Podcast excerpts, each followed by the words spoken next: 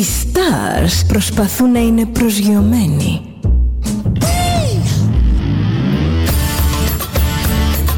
Ένα star είναι συνέχεια στον αέρα. Συνέχεια στον αέρα. Στο Δέλτα ζεις μαζί του.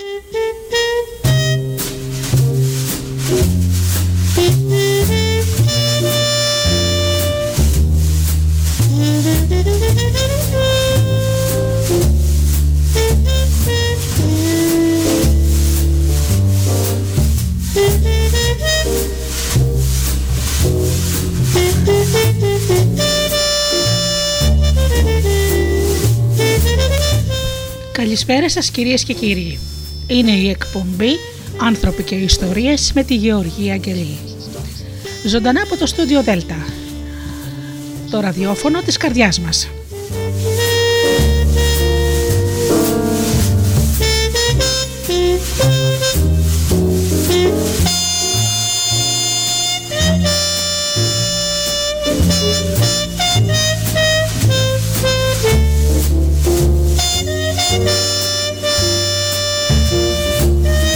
Μαζί και πάλι οι φίλοι μου απόψε όπως κάθε Παρασκευή στις 8 το βράδυ σήμερα με ένα ενδιαφέρον θέμα σπάζοντας την παράδοση της αποτυχίας και ο ρόλος της οικογένειας.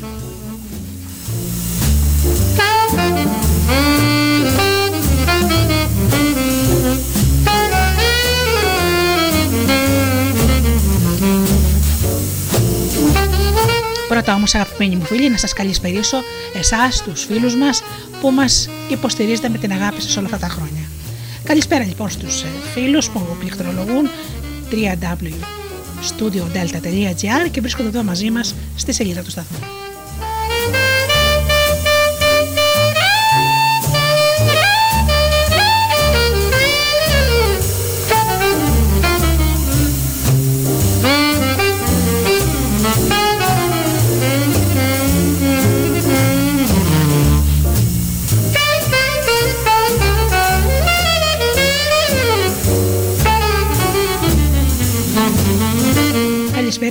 Φίλους που μας ακούν από κινητά και tablets.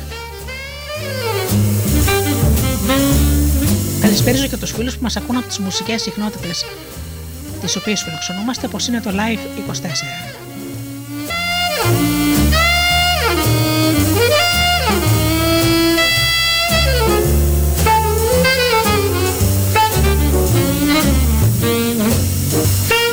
Και φυσικά την καλησπέρα μου στους αγαπημένους μου συνεργάτες, τον Τζίμι, την Αφροδίτη και την Ώρα.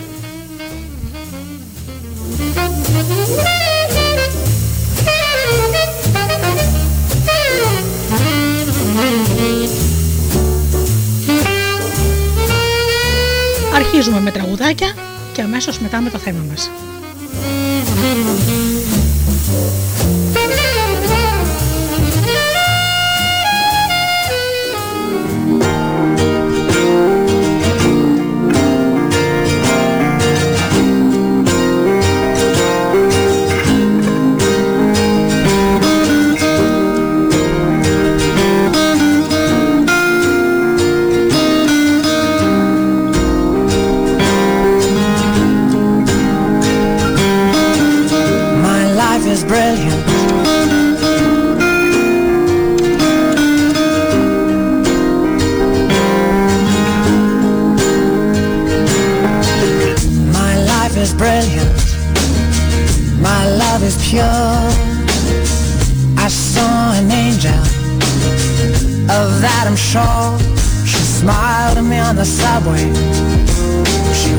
Another man.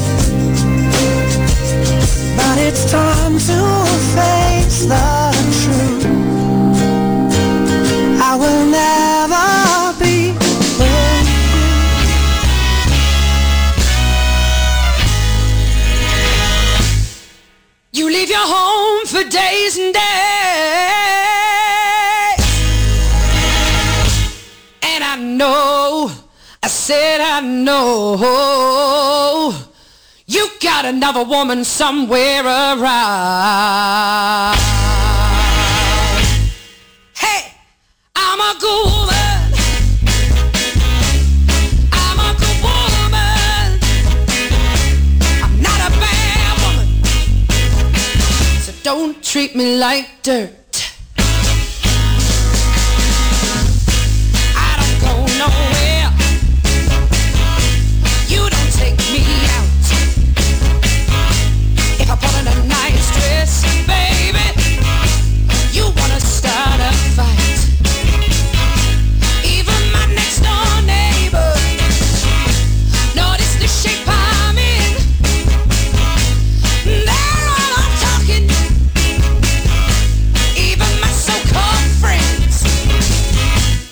I know what I'm gonna do.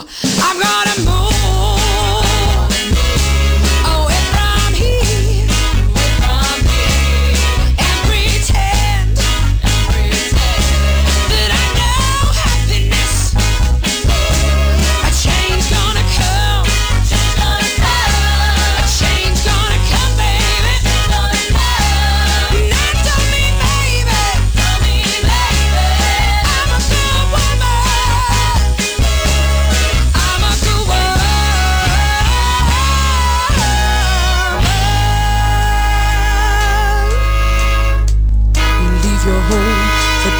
and day.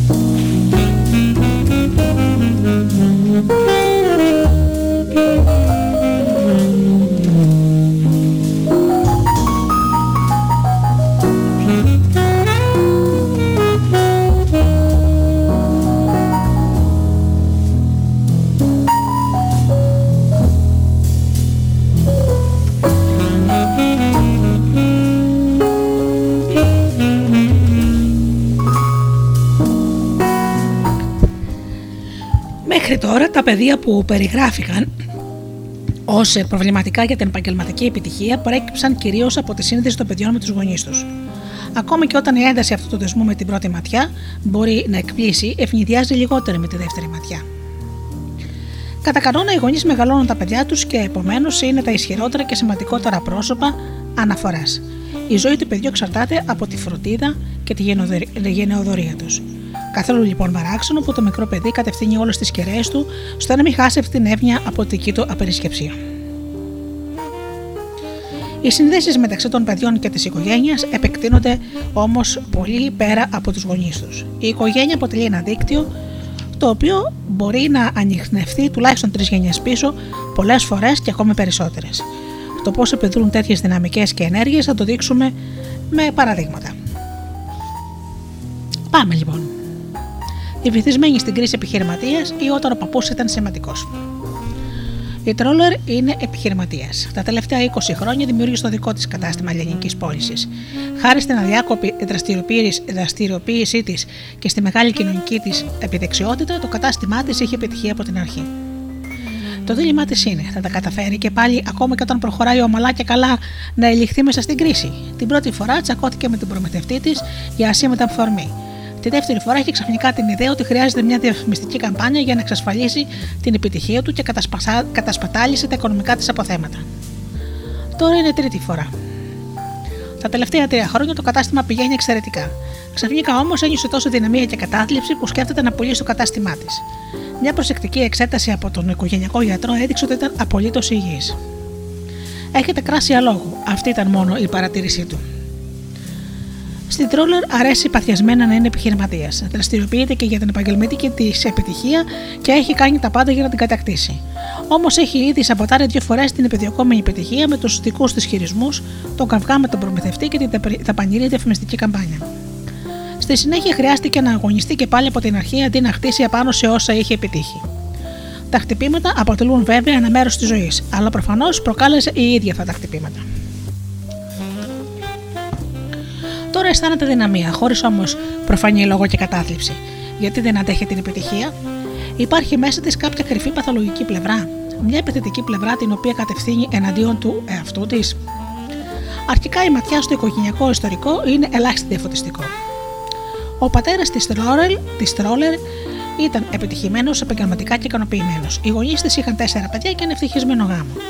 Η μητέρα ήταν νοικοκυρά και είχε τον έλεγχο της ζωής της. Η Τρόλερ είναι το μικρότερο παιδί τους. Αναζητούμε πηγές και προβλήματα από την οικογένεια που θα είχαν νόημα για την επαγγελματική διαδρομή στο ευρύτερο παρελθόν της οικογένειας. Αυτό δεν αφορά μόνο τους γονείς, αλλά και τις γενναίες πριν από αυτούς. Είχε κάποιο μέλος από την οικογένεια επαγγελματικές επιτυχίες; Για έναν άνδρα, η πρώτη ματιά κατευθύνεται προς τον πατέρα, κατόπιν στον παππού και στον προπάπο, αλλά και προς τους θείους και τους αδερφούς του παππού. Για μια γυναίκα όπως για παράδειγμα την Τρόγλερ, το πρώτο βλέμμα, βλέμμα στρέφεται στην επαγγελματική διαδρομή των γυναικών στο παρελθόν. Από τη μητέρα στη γιαγιά, την προγιαγιά και τις θείε και τις αδελφές των γιαγιάδων. Οι περισσότερες από αυτές τις γυναίκες στην οικογένειά της, τη Στρόλερ, ήταν παντρεμένες, είχαν παιδιά και εργαζόταν ως νοικοκυρές. Τίποτα ιδιαίτερο δεν παρατηρείται σε αυτές. Και με τους άντρες τι συμβαίνει. Αμέσως θυμήθηκε έναν από τους προπα... παππούδες τους. Τον αγαπούσε πολύ βαθιά. Προπολεμικά ο παππούς διατηρούσε ένα μεγάλο κατάστημα παπουτσιών, το οποίο καταστράφηκε στον πόλεμο, στον οποίο ο παππούς πολέμησε ως στρατιώτης στη Ρωσία και επέστρεψε από εκεί άρρωστος. Επαγγελματικά δεν ζάθηκε ποτέ ξανά στα πόδια του και αναγκάστηκε να γυρίζει σε όλη τη χώρα ως εμπορικός αντιπρόσωπος. Η αγωνία όμως τον έκλεισε στην καρδιά της. Η Τρόλερ μάλιστα δακρύζει κάθε φορά που περιγράφει τα τελευταία χρόνια του παππού και το πόσο αρνητικά τον αντιμετώπισε η υπόλοιπη οικογένεια. Ο κορμός της μιλιάς αναπτύσσεται επί πολλά χρόνια. Συμπεριλαμβάνει πολύ περισσότερα εκτός από την τρέχουσα γενιά μόνο των γονιών και τα παιδιά. Οι παππούδες είναι πάντα σημαντικοί και οι θείοι και οι θείες όμως επηρεάσουν. Πότε πότε διαδραματίζουν σημαντικό ρόλο και οι προπαππούδες επίσης. Η αφοσίωση στην οικογένεια επεκτείνεται πολύ πέρα από τους γονείς. Μήπως η τρόλερ μένει αφοσιωμένη στον παππού της με αυτόν τον τρόπο; Ακόμη και αν εκπλήσεται και η ίδια, αυτή η ιδέα αποκτά αμέσως νόημα. Ναι, θα ήταν ένα είδος προδοσίας αν αρμένιζα πάντοτε στη φωτεινή πλευρά της ζωής, επιτυγχάνοντας ακριβώς το επάγγελμά μου για το οποίο ο παππούς είχε προσπαθήσει τόσο πολύ. Κι όμως δεν τα είχε καταφέρει τελικά. Με αυτές τις φράσεις παρατήρησε πόσο πολύ αγαπούσε αυτόν τον παππού. Πιστεύει μήπως ότι ο εδώ και πολύ καιρό πεθαμένος παππού τη θα είναι ευτυχισμένος αν μπορούσε να δει ότι η εγγονή του κατέστρεψε το δικό της κατάστημα από την αφοσίωσή της προς τη δική του αποτυχία. Αυτό το ερώτημα τη βάζει σε ένα εντελώς νέο προσανατολισμό, αλλά δεν χρειάστηκε να σκεφτεί πολύ. Όχι, φυσικά όχι. Θα ήθελα να τα πηγαίνω καλά και να έχω επιτυχία. Έτσι, απελευθερώνεται ο δρόμος προς ένα νέο επαγγελματικό προσανατολισμό. Μπορεί να φανταστεί ότι ο παππούς της θα χαιρόταν παρά την επαγγελματική του ήττα, εάν η, η εγγονή διεκπεραίωνε στο μέλλον τα θέματα του δικού της καταστήματος γεμάτη δύναμη και ορμή. Αν και θέλεις αμέσως να απαντήσει ναι, αυτό το ναι της έπεσε πιο βαρύ από ό,τι υπέθετε. Γιατί με ένα ναι διαλύει τη διπλή αφοσίωση που μέχρι τώρα την συνέδεε με την ατυχία του παππού της. Χρειάζεται λίγο χρόνο ακόμη αυτό. Αυτό έγινε στην επόμενη συνεδρία μας. Της έφυγε ένα βάρος από την καρδιά και η συνδυναμία με την καταθλιπτική διάθεση εξαφανίστηκαν τις επόμενες μέρες.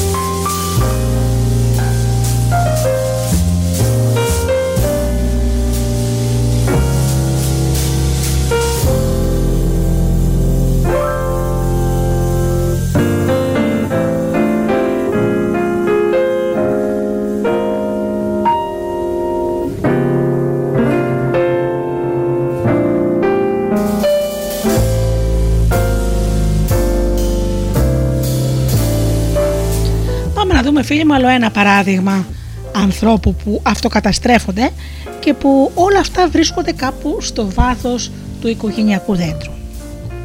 Ο εθισμένος στον τζόγο αδερφός του παππού ή πώ εκπροσωπείται το μαύρο πρόβατο της οικογένειας. Ο Ζέλμπεργκερ παραπονείται για την συνεχή επαγγελματική του παχεία. Είδε από το Πανεπιστήμιο έχει διακο- διακόψει άκαρπα δύο κύκλους σπουδών πριν καταφέρει με τα χίλια ζόρια να πάρει πτυχίο στην οικονομία επιχειρήσεων. Λόγω της ελκυστικής παρουσίας του έβρισκε συχνά μια θέση, την οποία στη συνέχεια άλλαζε σύντομα από μόνος του, χωρίς να στεριώσει ποτέ κάπου πραγματικά. Όταν τα χρήματα μπορεί να τα κρατήσει, ούτε τα χρήματα μπορεί να τα κρατήσει. Όσα κερδίζει τα ξοδεύει και πάλι αμέσως. Ένα μέρος που θέλει μέσα του έντονα να διατηρήσει μια θέση εργασίας έχει βρεθεί ήδη σε εταιρείες που του άρεσαν πραγματικά. Αλλά κάτι το οποίο δεν μπόρεσε να κατανοήσει ο ίδιος τον παρασέρνει μακριά. Είναι το εσωτερικό παλιωτόμορο που αναγκάζει συνεχώς τον Ζέρμπεγκερ να εγκαταλείπει τις καλές θέσεις εργασίας. Αλλά γιατί; Κατά βάση και το επωνομαζόμενο παλιωτόμορο δεν έχει τίποτα και δεν θέλει τον κακό του, το κακό του φορέα του. Έχει ουσιαστικά πάντοτε μια κρυμμένη καλή πρόθεση. Είναι ουσιαστικό να την αναγνωρίσουμε, ώστε να αλλάξουμε τη μέχρι τώρα ενοχλητική συμπεριφορά. Αλλά τι θετικό θα μπορούσε να κρύβεται πίσω από μια τέτοια συμπεριφορά που ρίχνει τον φορέα της συνεχώς με στη δυστυχία; Επιπλέον, ο Ζέλπεγκερ προέρχεται από μια ευυπόλοιπτη και ευκατάστατη οικογένεια, τα μέλη της οποίας εργαζόταν ως τραπεζίτε για πολλές γενιές, και ο ίδιος προοριζόταν ουσιαστικά για μια τέτοια καριέρα. Μέσα σε αυτό το πλαίσιο δεν θα απαιτούσε η αφοσίωση του Ζέλμπεγκερ προς την οικογένεια να επιτύχει επαγγελματικά ως τραπεζίτης; Δραστηριοποιείται λοιπόν, ίσως με τέτοιο τρόπο, ώστε να εκφράζει μια προκλητική αντίδραση. Αλλά από πού θα μπορούσε να προέρχεται αυτή η αντίδραση, αφού επιπλέον υποφέρει σαφώς από τη συμπεριφορά του και σε μια περίπτωση δεν είναι περήφανος γι' αυτή; Μόνο η λεπτομερή έρευνα του οικογενειακού ιστορικού δίνει τις πρώτες ενδείξεις στοιχείων. Ένα σημαντικό ερώτημα προς διερεύνηση είναι: Υπάρχει κάποιος στην οικογένεια που ήταν ανεπιτυχής επαγγελματικά; Ναι, ένας αδελφός του παππού που ήταν πολύ επιπόλαιος και είχε αρχίσει να τζογάρει και να σπαταλά την περιουσία του όταν η υπόλοιπη οικογένεια διέκοψε την επαφή, μαζί- την επαφή μαζί του. Στη συνέχεια, επτόχευσε κάποια στιγμή και πέθανε απομονωμένος. Κανείς στην οικογένεια δεν, τα, κατα- δεν τον αναφέρει. Ο Ζέλμπεγκερ έμαθα γι' αυτόν τυχαία όταν κάποτε ξεφύλιζε παλιά οικογενειακά έγγραφα. Ωραία. Λοιπόν, υπάρχει προφανώς σε κάθε οικογένεια, στο άμεσο ή απότερο παρελθόν, ένα τέτοιο μαύρο πρόβατο. Ο Ζέλμπεγκερ δεν το γνώρισε ποτέ. Έμαθε μάλιστα σχεδόν τυχαία για την ύπαρξή του. Πώς θα μπορούσε να σχετίζεται μαζί του αυτός ο αδελφός του παππού; Η γνώση των συστημικών αρχών που ισχύουν μέσα στις οικογένειες ρίχνει περισσότερο φως σε εκείνο τον ξεχασμένο αδελφό του παππού. Κατά την εξέλιξη της αναπαράστασης που έκανε, προέκυψε μια σημαντική επίγνωση για τον Μπερτ Χέλινγκερ. Όταν κάποιος από την οικογένεια αποκλείεται, όπως ο αδελφός του παππού, τότε ένα από τα επόμενα μέλη της οικογένειας θα τον εκπροσωπήσει συμπεριφερόμενο με παρόμοιο τρόπο και αισθανόμενο με παρόμοιο τρόπο. Ένα παιδί λοιπόν εμπλέκεται μεταγενέστερα με αυτό το αποκλεισμένο άτομο, δηλαδή συνδέεται βαθιά εσωτερικά τόσο πολύ μαζί του που τον μιμείται στη δική του ζωή. Αυτό συμβαίνει κάπως ψυχαναγκαστικά, χωρίς να τον γνωρίζει και να τον επιθυμεί. Δεν χρειάζεται να γνωρίζονται τα δύο πρόσωπα, μάλιστα μπορεί να συμβεί κάποιος να συνδέεται με εμπλοκή ένα μέλος της οικογένειας χωρίς καν να γνωρίζει την ύπαρξή του. Αυτή η επίγνωση κάνει κατανοητό γιατί πολλές φορές μεμονωμένα μέλη από καλές αστικές οικογένειες παρεκκλίνουν προφανώς ανέτεια, χωρίς κάποιος, συμπεριλαμβανομένο και του ίδιου του ατόμου, να κατανοεί γιατί συμβαίνει αυτό. Αποφασιστικός παράγοντας για την κατάσταση του Ζέλμπεγκερ είναι το αν μπορεί να κάνει κάτι με αυτή τη δυνατότητα. Αναφέρει ότι τον είχε αγγίξει παράξενα όταν πληροφορήθηκε τότε για τον αδερφό του παππού από τα έγγραφα. Θυμάται λοιπόν ακόμα τη φωτογραφία που έδειχνε το θείο σε νεαρή ηλικία και ότι είχε αισθανθεί επίσης συμπάθεια για αυτόν. Ο Ζέλμπεγκερ ε, του, τον παρακάλεσε ο ψυχολόγος του να ανακαλέσει εσωτερικά αυτή την εικόνα. Να φανταστεί το θείο του και να πει: Δεν ξεχάστηκες, είμαι πιστός σε σένα και τα κάνω όλα όπως εσύ. Ο Ζέλμπεγκερ επανέλαβε τη φράση. Ξαφνικά εμφανίστηκαν δάκρυα στα μάτια του και είπε: Πιστεύω πως είναι έτσι. Δείχνει αυτή η αντίδραση μια τέτοια σύνδεση. Οι σκεπτικιστές θα το αμφισβητήσουν. σω υποβάλλατε κάτι στο Ζέλμπεγκερ μέσα από αυτή την φράση. Σύμφωνα με την εμπειρία, από την εμπειρία λοιπόν, όμως μπορούμε να εμπιστευτούμε τέτοιες αυθόρμητε κινήσεις. Δεν αντιμετωπίζουν όλοι μια τέτοια φράση με ένα ναι. Συχνά η απάντηση είναι αρκετική. Όταν όμως το ναι αναδύεται και βιώνεται μέσω αυτού ένα συνέστημα, τότε σε αυτό πρέπει τα πάντα να δίνουμε την πρέπουσα σημασία. Οι συνδέσεις που εμφανίζονται σε μια τέτοια αφοσίωση διευρύ- διευρύνουν την κατανόηση για το τι σημαίνει οικογένεια και κάθε οικογένεια έχει μια σταθερή εσωτερική συνοχή, άσχετα από το πόσο αποκομμένη μπορεί να φαίνεται εξωτερικά. Κάθε μέλος μιας οικογένειας ανήκει με τον ίδιο τρόπο σε αυτή και γίνεται σεβαστό ως τέτοιο. Εάν κάποιος αποκλειστεί από την οικογένεια, προκύπτει μια αδικία. Φυσικά σε μια οικογένεια υπάρχουν συγκρούσεις, καυγάδες και θυμός όταν ένα μέλος χάνει την περιουσία του στον τζόγο, όπως αυτός ο αδερφός του παππού. Εάν όμως αντιμετωπιστεί λες και δεν ανήκει πλέον στην οικογένεια, τότε κάτι περιπίπτει σε ανισορροπία. Μια οικογένεια κατά τη διάρκεια πολλών γενιών μπορεί να συγκριθεί με ένα μόμπιλε. Όταν προκύψει, προκύψει μια ανισορροπία, το αποτέλεσμα είναι η αντίδραση σε ένα άλλο σημείο ώστε να επανέλθει η ισορροπία. Τα παιδιά είναι πιο ευαίσθητα σε όλες τις δυναμικές μέσα στο σύστημα και θέτουν τον εαυτό τους πλήρως στην υπηρεσία της ισορροπίας, γι' αυτό και ο αδερφός του παππού εκπροσωπείται από ένα μεταγενέστερο μέλος, το οποίο συμπεριφέρεται στη ζωή του με παρόμοιο τρόπο όπως αυτός. Τα συμβάντα σε μια οικογένεια συνεχίζουν να επιδρούν, ακόμα και όταν ένας τέτοιος αποκλεισμός ενός μέρους της οικογένειας αποθείται από όλους και μετατρέπεται σε οικογενειακό μυστικό. Το συμβάν δεν εξατμίζεται στον αέρα, αλλά εξακολουθεί να περιφέρεται μέσα, στον οικογενειακό, μέσα στο οικογενειακό σύστημα. Γι' αυτόν τον λόγο, ειδικά τα οικογενειακά μυστικά έχουν συχνά μεγάλη επίδραση. Οι νεοεισερχόμενοι σε μια οικογένεια, δηλαδή τα παιδιά, αισθάνονται αυτές τις ενέργειες και τις αναλαμβάνουν. Έτσι, μερικές φορές εμπλέκονται με τους προγόνους τους, υιοθετώντας τις συμπεριφορές, τα συναισθήματα, τη μοίρα τους. Όλοι αναλαμβάνουν το ρόλο που απαιτείται για το οικογενειακό σύστημα. Ο λόγος είναι μια ιδιαίτερη αφοσίωση προς τον αποκλεισμένο. Είναι μια παιδιάστικη αγάπη που δεν, προσέλχει, πρέ- που δεν προσέχει τον ίδιο τον εαυτό της. Φαίνεται λοιπόν στα δάκρυα του Ζέλμπεγκερ όταν ανέφερε τον αδερφό του παππού, μπροστά στα μάτια του νου του τον κοίταξε. Χρειάζονται μερικές γενιές μέχρι να μπορέσει να καταλαγιάσει κάτι από το παρελθόν. Η Φλάβη, όταν βρίσκεται κοντά στο χρόνο του συμβάντος, καλύπτει αυτό που υπήρχε παλιότερα. Έτσι, στη Γερμανία το Τρίτο Ράιχ και ο Β' Παγκόσμιος Πόλεμος άφησαν να περάσει στο παρασκήνιο το μεγαλύτερο μέρος όσων είχαν συμβεί προηγουμένως. Στην Ελβετία όμως, που δεν επηρεάστηκε άμεσα από αυτά, η επίδραση των παλαιότερων σοβαρών συμβάντων συνεχίζει να εκτείνεται τουλάχιστον για μια επόμενη γενιά.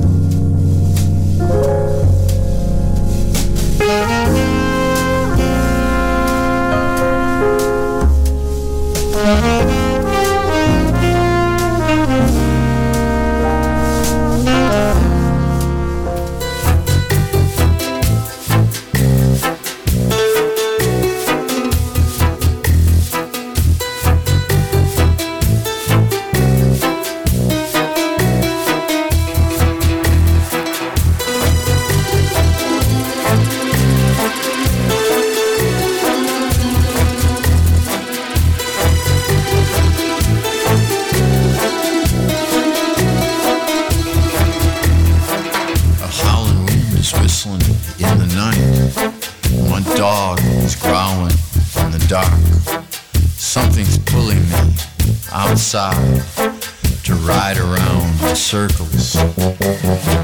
I know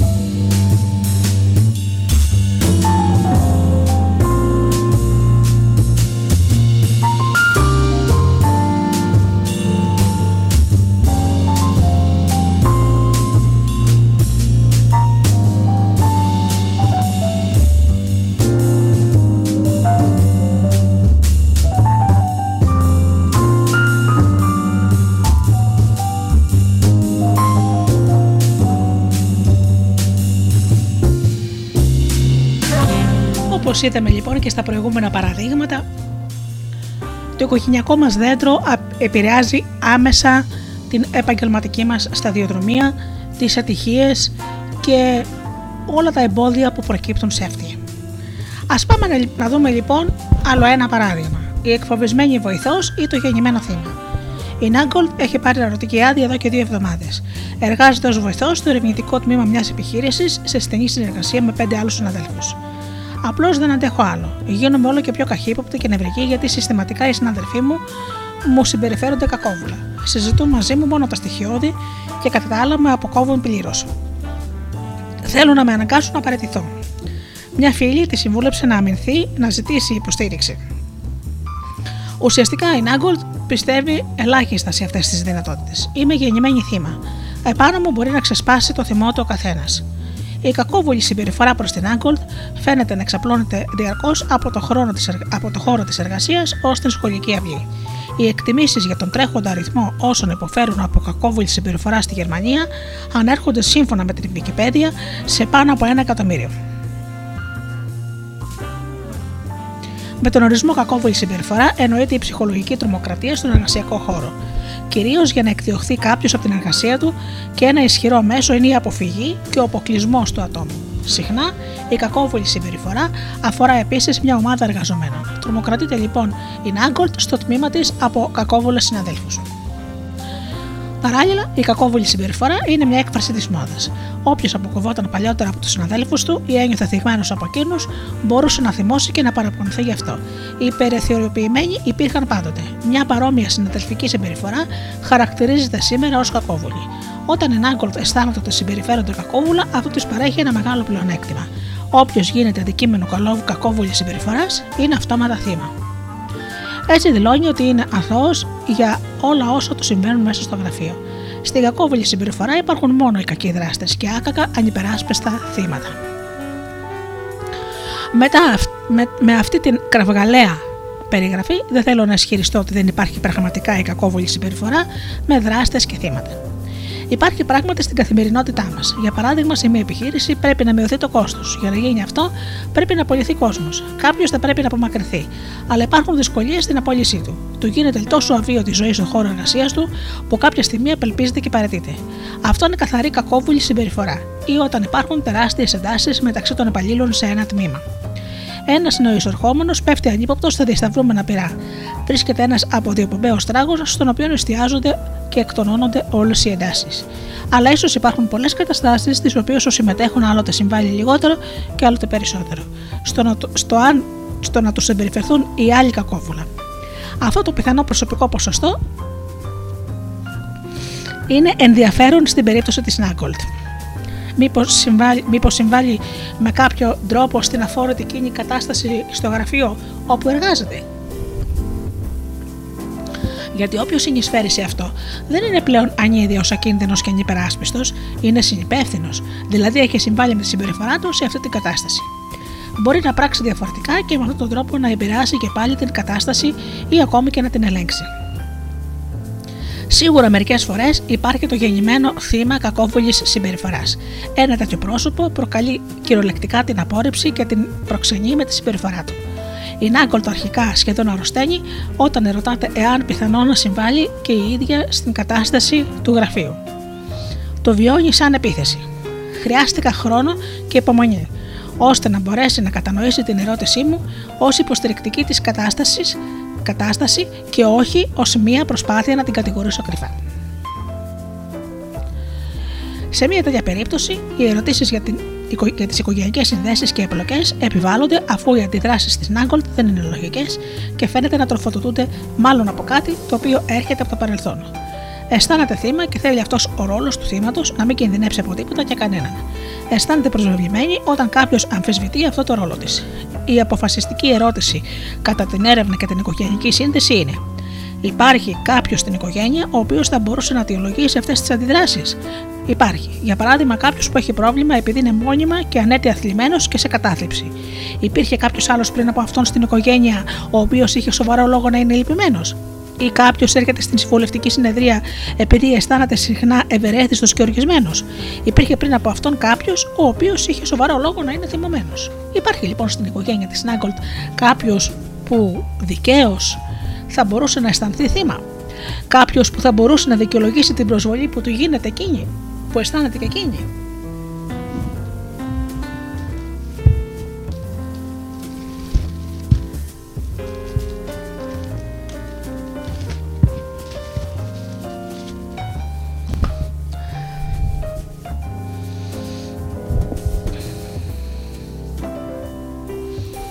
Χρειάστηκε να σκέφτει πολύ. Αμέσως της ήρθε κάποιος στο νου. Υπάρχει κάποιος ο οποίος αντιμετωπίστηκε στην οικογένειά της ως στίγμα για τον οποίο κανείς δεν ήθελε να μιλάει. Η προγιαγιά της είχε βιαστεί στον Πρώτο Παγκόσμιο Πόλεμο από στρατιώτες του εχθρού. Είχε ήδη τρία παιδιά με τον άντρα της, ο οποίος έλειπε στον πόλεμο στρατιώτη, όταν έμενε και πάλι έγκυος από τους βιασμούς. Από την πίεση των πεθερικών της έκανε έκτρωση, όμως παρόλα αυτά παρέμεινε το στίγμα της οικογένειας. Όταν επέστρεψε ο άντρας της από τον πόλεμο, δεν την χώρισε μεν, αλλά τερμάτισε τη συζυγική ζωή μαζί της και την αντιμετώπισε περίπου σαν έπιπλο. Τότε η προγιαγιά αποτραβήχτηκε στον εαυτό της σχεδόν δεν μιλούσε σε κανέναν. Έζησε όμως για πολλά χρόνια και πέθανε σε μεγάλη ηλικία. Αν κάποιος ήταν το θύμα στην οικογένειά της, ήταν αυτή η προγιαγιά και είχε κάθε λόγο να αισθάνεται θύμα. Αυτό πιστεύει η Νάγκολτ. Αισθάνεται μεγάλη συμπόνια για εκείνη και θεωρεί τρομερό το πώς της συμπεριφέρθηκε τότε η οικογένεια και ο άντρας της. Και πάλι χρειάζεται να φανταστεί αυτό το πρόσωπο ώστε να εξετάσει εάν υπάρχει μια σύνδεση με αυτό. Και πάλι προκύπτει αυτό το με πρώτη ματιά καταπληκτικό αποτέλεσμα. Ναι, αισθάνεται πραγματικά μια εσωτερική σύνδεση. Αισθάνεται και αυτή η θύμα. ακριβώς όπως η προγιαγιά της. Ξαφνικά οι ομοιότητες δεν φαίνονται πλέον τυχαίες. Ο ρόλος του θύματος είναι πολύ άκαμπτος και μπορεί να γίνει σαν φυλακή. Όποιος αισθάνεται θύμα, αποκόπτεται μερικές φορές από άλλα συναισθήματα και γίνεται κάπως άψυχος και μη προσβάσιμος πλέον από το περιβάλλον του. Έτσι περιέγραψε και η Νάγκολ την περαιτέρω ζωή της προγιαγιά μετά τους βιασμούς. Το θύμα που βοηθάει ένα θύμα να εγκαταλείψει λιγάκι το ρόλο του είναι όταν επιτρέπονται και άλλα συναισθήματα. Εξού και ερώτηση προς την Άκολτ. Εάν αφαιθείς να συναισθανθείς τη μοίρα της προγιαγιά σου, μπορείς να φανταστείς ότι εκείνη είχε και ένα μεγάλο θύμα για την αδικία; Ναι, αυτό της φάνηκε πάρα πολύ λογικό. Αυτή η προγιαγιά θα πρέπει να είναι βαθιά μέσα της, επίσης ορκισμένη και απογοητευμένη. Υπάρχουν οι στρατιώτες του εχθρού που την είχαν βιάσει. Η οικογένεια την είχε αναγκάσει να κάνει έκτρωση. Ο άντρας της την είχε παρατήσει στο έλεος του Θεού. Η ζωή της είχε πάρει λάθος δρόμο. Ο πόνος και η οργή είναι απολύτως ανθρώπινες αντιδράσεις.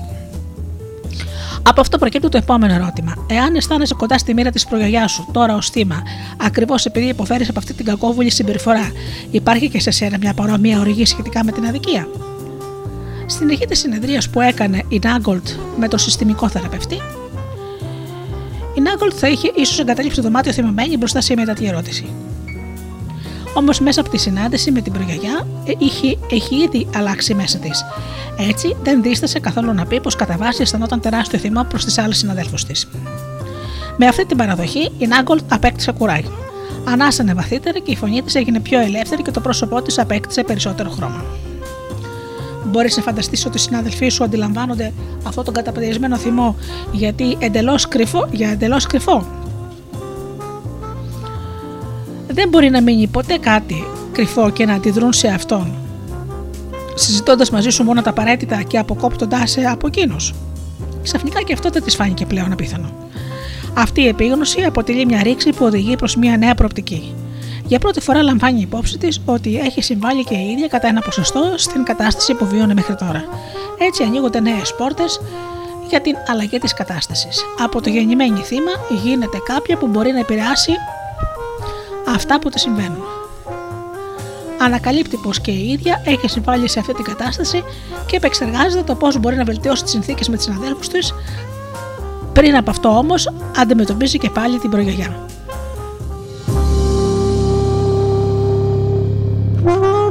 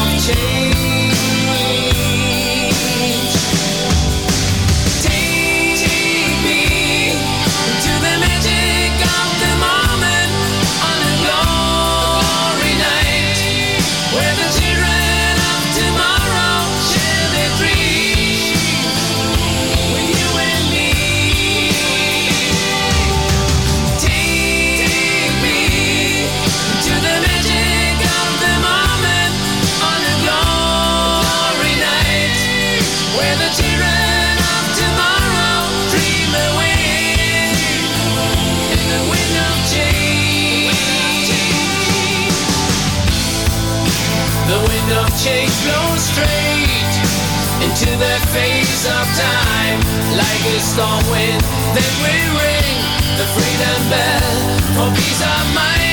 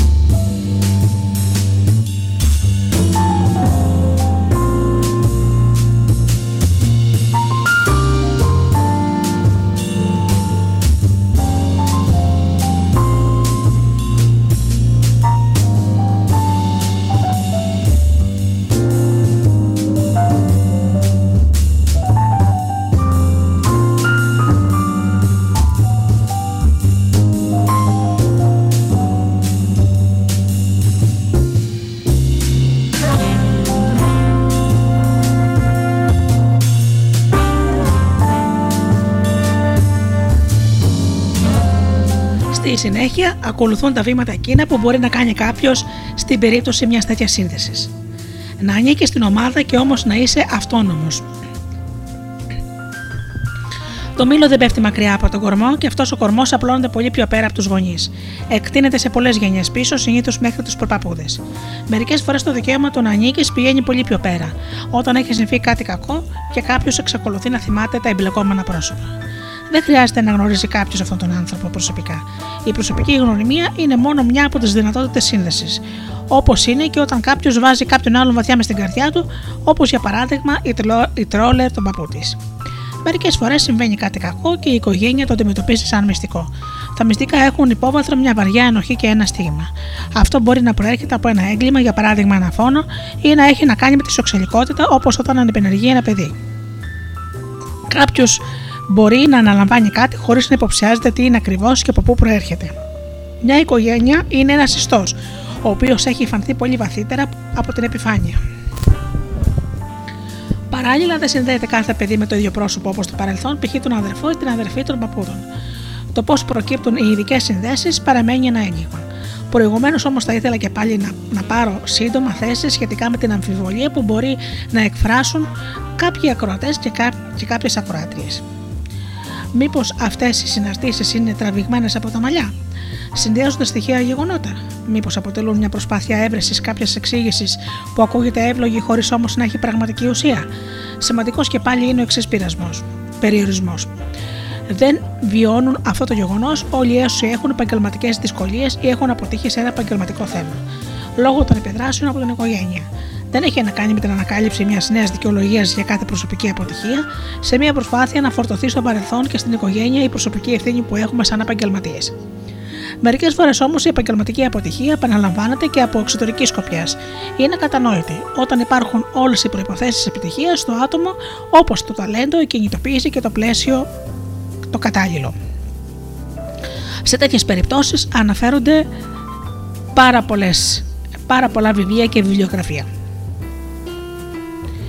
Σε μια τέτοια ανεξήγητη κατάσταση είναι λογικό να αφήσουμε το βλέμμα μας να περιπλανηθεί λίγο πιο πέρα, αλλά και πίσω στην οικογένεια και ευνίδια προκύπτουν συχνά στο σημείο αυτό νέες προοπτικές, όπου εμφανίζονται πρόσωπα μέσα στην οικογένεια με τα οποία υπάρχουν εκπληκτικές ομοιότητες. Για να συμβεί αυτό, μερικές φορές χρειάζεται περισσότερο ενδιαφέρον για το παρελθόν της οικογένειας από ό,τι πιο πριν, αφού οι αποκαλύψεις συχνά περιμένουν στοικά κάτω από την επιφάνεια. Όπως στην περίπτωση της Τρόλερ, η οποία συχνώς, συχνά μποϊκοτάριζε τον εαυτό της στην επαγγελματική επιτυχία της. Στην περίπτωση του Ζέλπεγκερ, ο οποίος περιπλανιόταν από τη μία εργασία στην άλλη, και στην περίπτωση της Νάγκολτ, η οποία βίωνε τον εαυτό της ως γεννημένο θύμα. Αυτά τα παραδείγματα που είπαμε αποτελούν τον ουσιαστικό λόγο που είμαι πεπισμένη για τη δύναμη αυτών των συνδέσεων μέσα στις οικογένειες, αφού από την άσκηση της εργασίας που κάνουν οι διάφοροι συστημικοί θεραπευτές, έχουν δει πως η αποκάλυψη μιας τέτοιας σύνδεσης είναι πραγματικά το πρώτο βήμα για να αλλάξει κάτι στο προσωπικό συνέστημα για τη ζωή. Ακριβώς γιατί εκείνο που μπορεί να διαπιστωθεί στην ατυχία και την αποτυχία μιας οικογένειας και των μεμονωμένων μελών της μπορεί να διαλυθεί. Ο δρόμος γι' αυτό οδηγεί σε μία από, τις, από μια μεγαλύτερη κατανόηση και απαιτεί νέες εσωτερικές στάσεις, κατά κάποιο τρόπο ορισμένα βήματα οριμότητας. Ας τα δούμε λιγάκι συνοπτικά. Εν τούτης δεν αρκεί η καθαρά εγκεφαλική κατανόηση. Εάν δεν αφήσουμε στο συνέστημα, εάν δεν φτάσουμε στο συνέστημα, δεν αλλάζει κάτι. Πρώτο βήμα. Ανακάλυψη του προσώπου με το οποίο υπάρχει μία σύνδεση. Εδώ θα πρέπει να κατανοηθεί το προσωπικό πρόβλημα, οι δυσκολίες και τα συναισθήματα. Τι αφορούν ακριβώς και ποια διάθεση προκαλείται από όλα αυτά. Υπάρχει κάποιος στην οικογένεια που πιθανά αισθανόταν παρόμοια; Ποιος εμφανίζεται όταν στρέφουμε προς τα μέσα και αφήνουν να περάσουν από μπροστά με τα μέλη της οικογένειας; Σύμφωνα με την εμπειρία των συστημικών θεραπευτών, ένα παιδί συνδέεται με όλους τους άλλους πριν από αυτό μέσα στην οικογένεια. Όμως υπάρχουν διαφορετικά επίπεδα που εκτείνονται από την, από την επιφάνεια ως τα βάθη. Τα παιδιά αρχικά είναι συνδεδεμένα με τους γονείς, η γη περισσότερο με την πατέρα και οι κόρες με τη μητέρα. Αυτό αποτελεί για εκείνο το ανώτατο επίπεδο. Όταν συνειδητοποιείται αυτό, αναδύεται η σύνδεση με έναν άλλο γονέα. Αυτές οι σχέσεις δεν είναι οι μοναδικές, γιατί και άλλα μέλη της οικογένειας μπορεί να είναι σημαντικά. Όσο δυσμενέστερη είναι η πύρενο προσώπου, τόσο συχνότερα εκπροσωπείται, ιδιαίτερα όταν κάποιος από την οικογένεια είναι αποκλεισμένος ή ξεχασμένος. Ποιος είναι ο σημαντικός στην τρέχουσα κατάσταση, πώς μπορεί να αναγνωριστεί ένας ψυχικός δεσμός, αρκεί να φανταστούμε αυτό το πρόσωπο για να δούμε τα μάτια του και να περιμένουμε κάτι. Ακόμα και μια πρόταση όπως Μου συμβαίνουν τα ίδια πράγματα με σένα ή Πράττω όπως εσύ είναι ένα είδος δοκιμής που οδηγεί είτε σε ένα όχι είτε σε ένα ναι. Απροσδόκητα συχνά η απάντηση είναι ναι, γιατί το προσωπικό ένστικτο οδηγεί σαν από μόνο του στα συσχετιζόμενα πρόσωπα. Δεύτερο βήμα. Βίωση της προσωπικής αγάπης για αυτό το πρόσωπο. Τι συμβαίνει σε τέτοιε συνδέσεις γενικά, είναι αυτή η αφοσίωση ένα είδος κατάρας που ολισοδένει τη σημερινή γενιά στη στοιχεία των προηγούμενων. Μια κακιά μοίρα στην οποία μεταγενέστεροι παραδίδονται αβοήθητοι, δηλαδή ένα δηλητηρισμένο μήλο. Μπορεί να μοιάζει κάπως έτσι με την πρώτη επιφανειακή ματιά, αφού αυτή η ιδιαίτερη σύνδεση με την οικογένεια έχει μοιραία επίδραση στο προσωπικό παρόν. Ο λόγος όμως είναι η αγάπη του παιδιού, το οποίο δέχεται με ανοιχτή καρδιά τον πατέρα και τη μητέρα και έχει λεπτή αίσθηση για το ποιος ή τι εξακολουθεί να λείπει από την οικογένεια. Ένα μωρό είναι ευαίσθητο χωρίς τους προστατευτικούς τείχου που υψώνονται πολύ αργότερα. Είναι έτοιμο να το κάνει ανεπιφύλακτα. Επιπλέον, αργότερα, μέσα από τις αναπόφευκτες απογοητεύσεις, εισχωρεί ένα στρώμα απόρριψης. Το παιδί κλείνεται λίγο περισσότερο από κάτω, όμως κρύβεται, όπως και πριν, το αρχικό συνέστημα. Αυτό το τρυφερό συναίσθημα δεν χάνεται. Συνεχίζει να ζει μέσα στους άνετους νεαρούς που επαναστατούν εναντίον των γονιών και που και κατοικεί επίσης μέσα σε κάθε ανάλογο διευθυντή που έχει ηλικιωθεί πριν από πολύ καιρό. Είναι όμως κρυμμένο και δεν γίνεται αισθητό στην καθημερινότητα. Γι' αυτό δεν πρέπει να υπάρχει ένα ιδιαίτερα βαθύ συναίσθημα προς το πρόσωπο στο οποίο είναι πιστός. Ποιος μπορεί να είναι ο δρόμος προς τη λύση, μια πρόταση του Μπερτ Χέλινγκερ βρίσκεται στο επίκεντρο. Αυτό που βλέπουμε από αγάπη μπορεί να διαλυθεί και μόνο με την αγάπη. Γι' αυτό έχει κάνει με την αίσθηση της σύνδεση. Όταν ο Ζέλμπιγκερ φαντάστηκε τον αδερφό του, παππού του, και εμφανίστηκαν τα δάκρυα στα μάτια του, αισθανόταν, αισθανόταν βαθιά αυτό το δεσμό. Μερικές φορές δεν είναι εύκολο να παρατηθείς από αυτή τη συμπάθεια. Υπάρχουν στρώματα οργής, απογοήτευσης και άμυνας. Ο θυμός οριοθετεί κάποιον και τον κάνει μεγάλο και σημαντικό. Οι κατηγορίες εναντίον της οικογένειας δίνουν ιδιαίτερη σημασία σε αυτό που έχει βιωθεί. Όποιος αισθάνεται την αγάπη του γίνεται μικρότερος και λιγότερο σημαντικός, αλλά ταυτόχρονα βρίσκει εσωτερικά ειρήνη και ασφάλεια. το βήμα. Απόσπαση με εκτίμαση και σεβασμό. Η αφοσίωση προς την οικογένεια προέρχεται από μια αρχαϊκή αγάπη κατά την οποία όλες οι προσπάθειες κατευθύνονται προς την ανάγκη να ανήκει στο σύνολο. Όποιος είναι ίδιος με τους άλλους, αισθάνεται τα ίδια, συμπεριφέρεται με τον ίδιο τρόπο, ανήκει στην ομάδα. Αυτή η αγάπη είναι ασυνείδητη και έχει μια τεράστια δύναμη. Ταυτόχρονα υπάρχει και η αντίδραση, καθώς τα παιδιά έχουν μια εξίσου φυσική τάση να προσπαθήσουν να εξελιχθούν πέρα και έξω από την οικογένειά τους. Όταν το παιδί κοιτάζει στα μάτια κάποιον από τους προγόνους με τον οποίο είναι συνδεδεμένο, ανακαλύπτει ένα, έναν απέναντι κάποιον που έχει τη δική του ζωή και τη δική του μοίρα. Σχεδόν αυτόματα αναπτύσσεται τώρα μέσα του ένα σεβασμός για τον άλλον. Και γι' αυτό που κοβολάει ο άλλος. Θα μπορούσε να περιγραφεί και ως μια βαθιά εκτίμηση.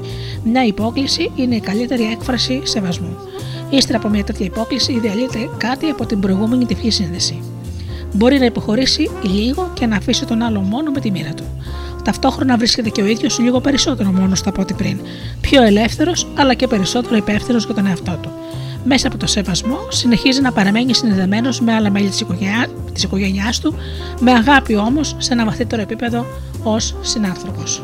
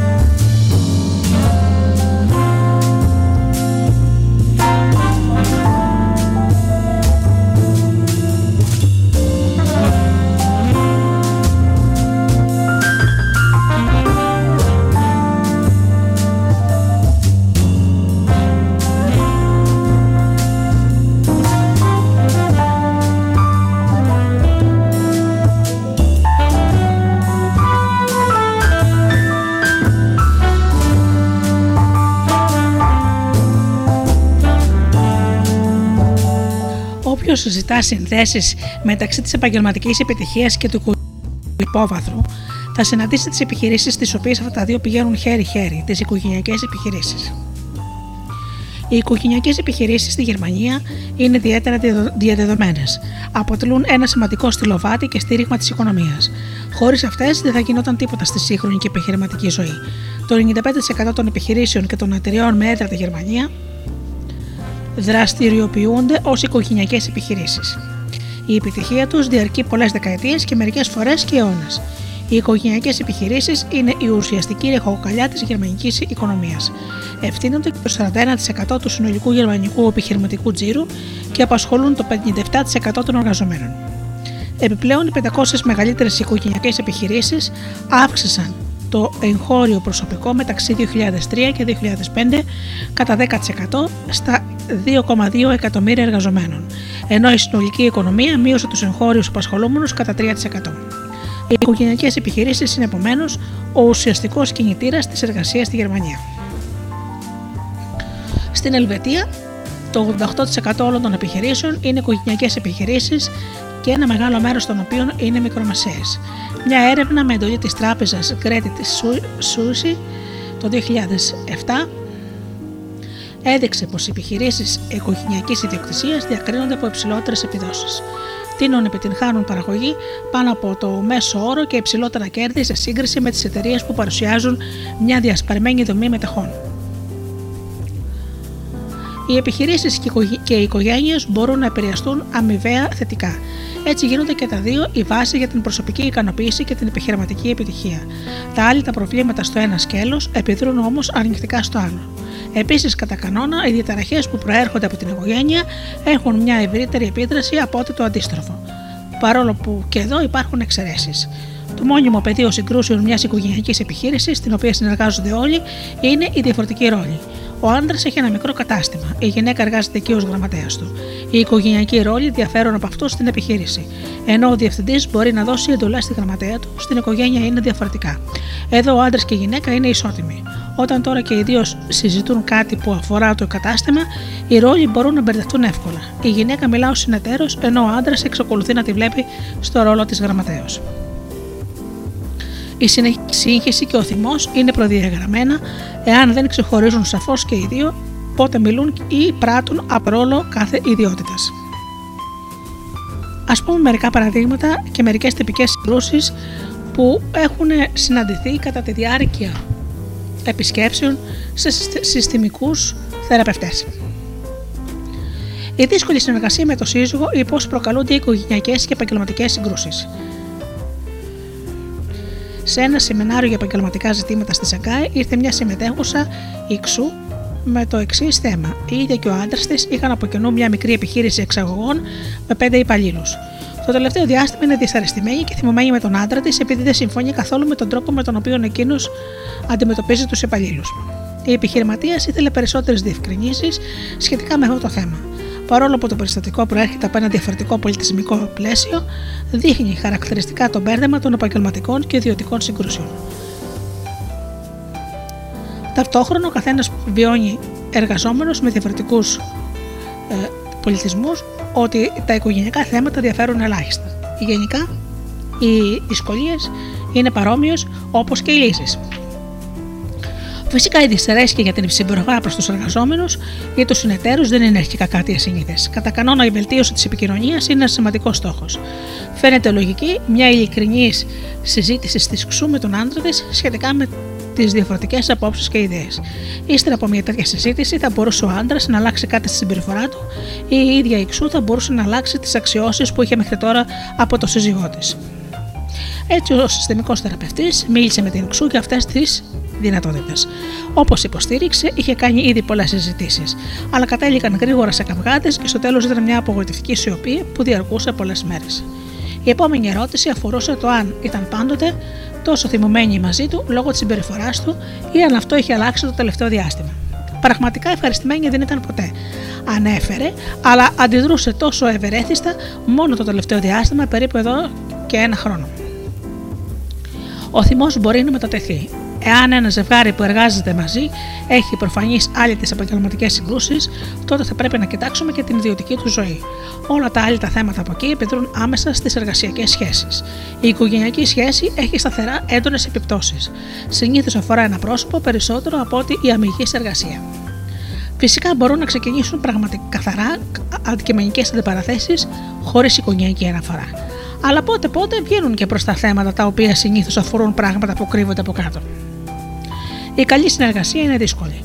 Όταν οι οικογενειακές συγκρούσεις επιδρούν στο υπόβαθρο, παραμένοντας άλυτε. Όσο δεν αντιμετωπίζονται το θέμα που κρύβεται από πίσω, δεν θα, επιτρέψει, δεν θα επιστρέψει καμιά ειρήνη στην επικοινωνία. Είχε συμβεί πριν ή περίπου εκείνη την περίοδο κάποιο σημαντικό συμβάν στο γάμο.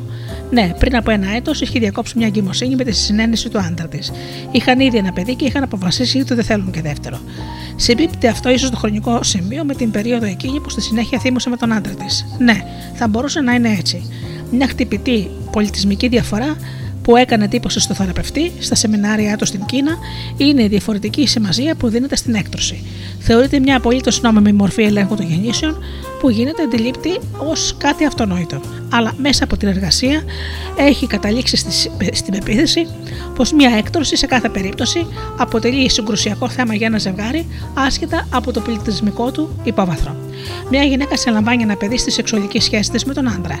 Εάν υπάρχει αγάπη το παιδί, συχνά είναι η εκδήλωση αυτής της αγάπης.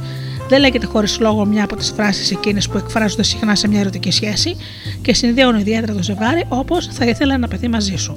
Όταν κάποιος λέει θέλω έκτρωση για το παιδί μας, τότε αποβάλλει αυτό το κοινό καρπό του έρωτά τους. Από εκεί και πέρα η έκτρωση είναι ένα συγκεκριμένο επίπεδο και μια δήλωση εναντίον του αρχικού έρωτα. Αυτό θα έχει αναγκαστικά αντίκτυπο στο ζευγάρι και στη σχέση τους. Φυσικά σε τέτοιες αποφάσεις επιδρούν και οι κοινωνικές συνθήκες όπως η πολιτική ενός παιδιού στην Κίνα. Αυτό δεν ανακουφίζει τη σχέση του ζευγαριού. Ο θεραπευτής μοιράστηκε με την ξού του λογισμούς του και τη ανέφερε τις εμπειρίες που είχε με την επίδραση των εκτρώσεων.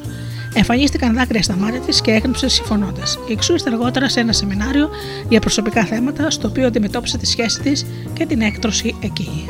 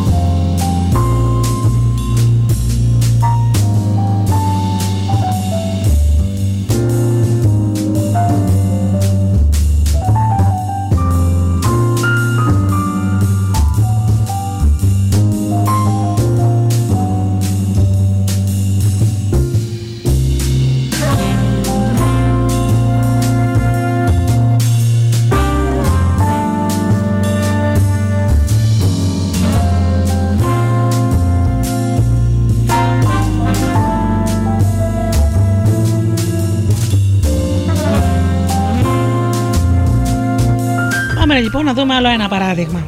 Ο Σνάιτερ είναι 60 και διευθύνει μια μεσαία επιχείρηση που είχε στήσει ο παππούς του.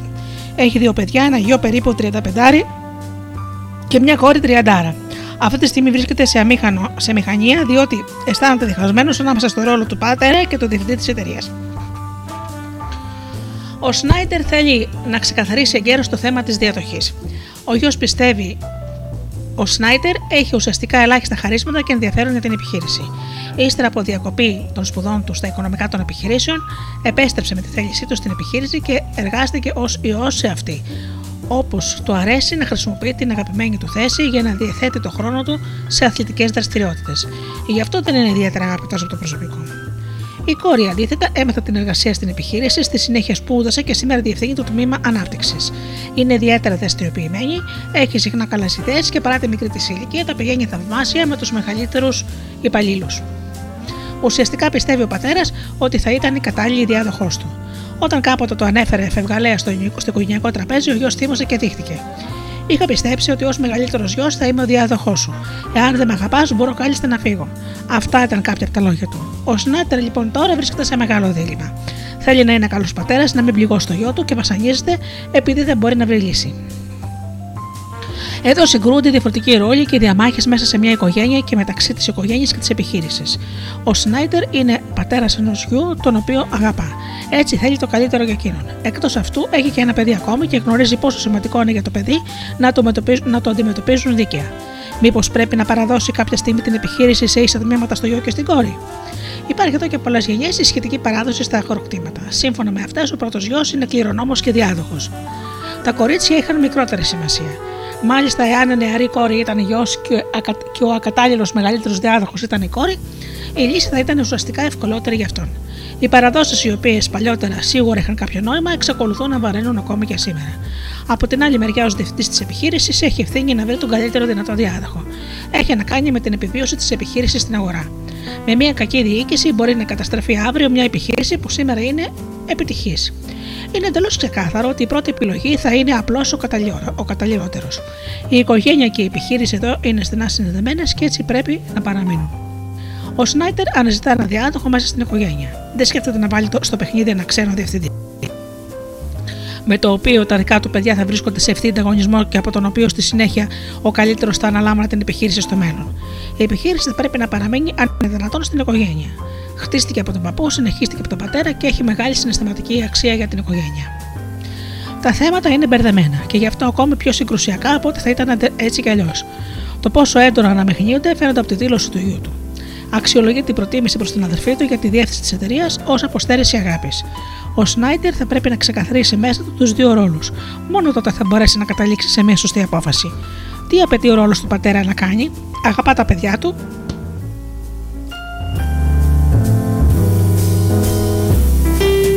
και υπάρχουν αποφάσεις και πράξεις που μπορούν να εκφράσουν αυτή την αγάπη.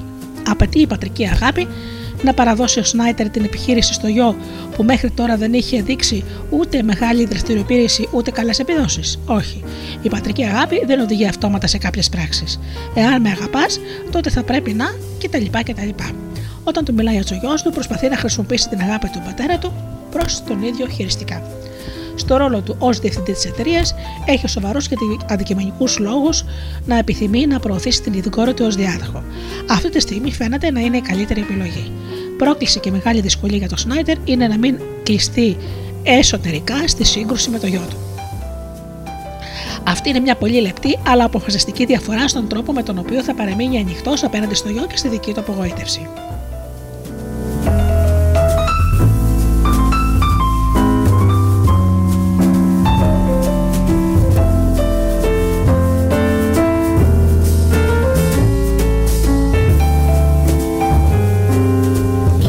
Η ευκολότερη αλλά πιο καταστροφική οδός είναι να σκληρύνει τη στάση του.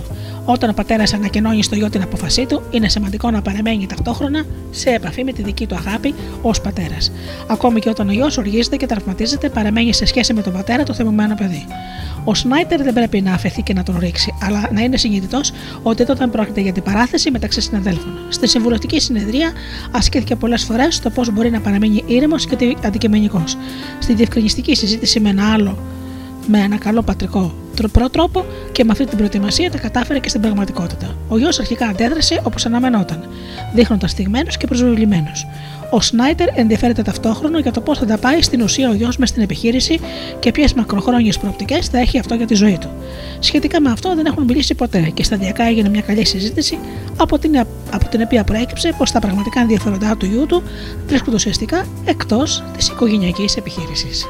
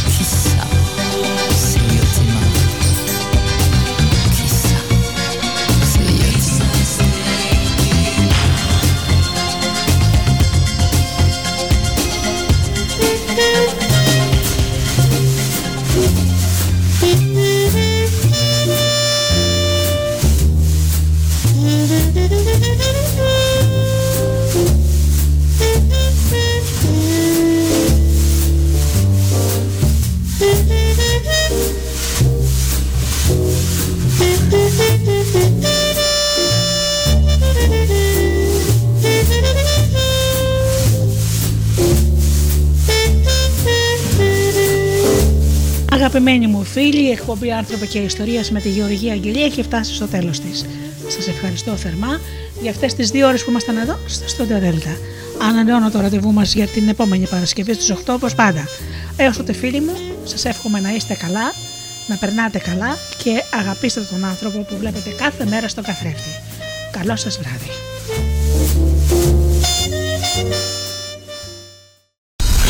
Αν το αφεντικό δεν σ' αφήνει να ακούς ράδιο στη δουλειά, απόλυσέ το. Studiodelta.gr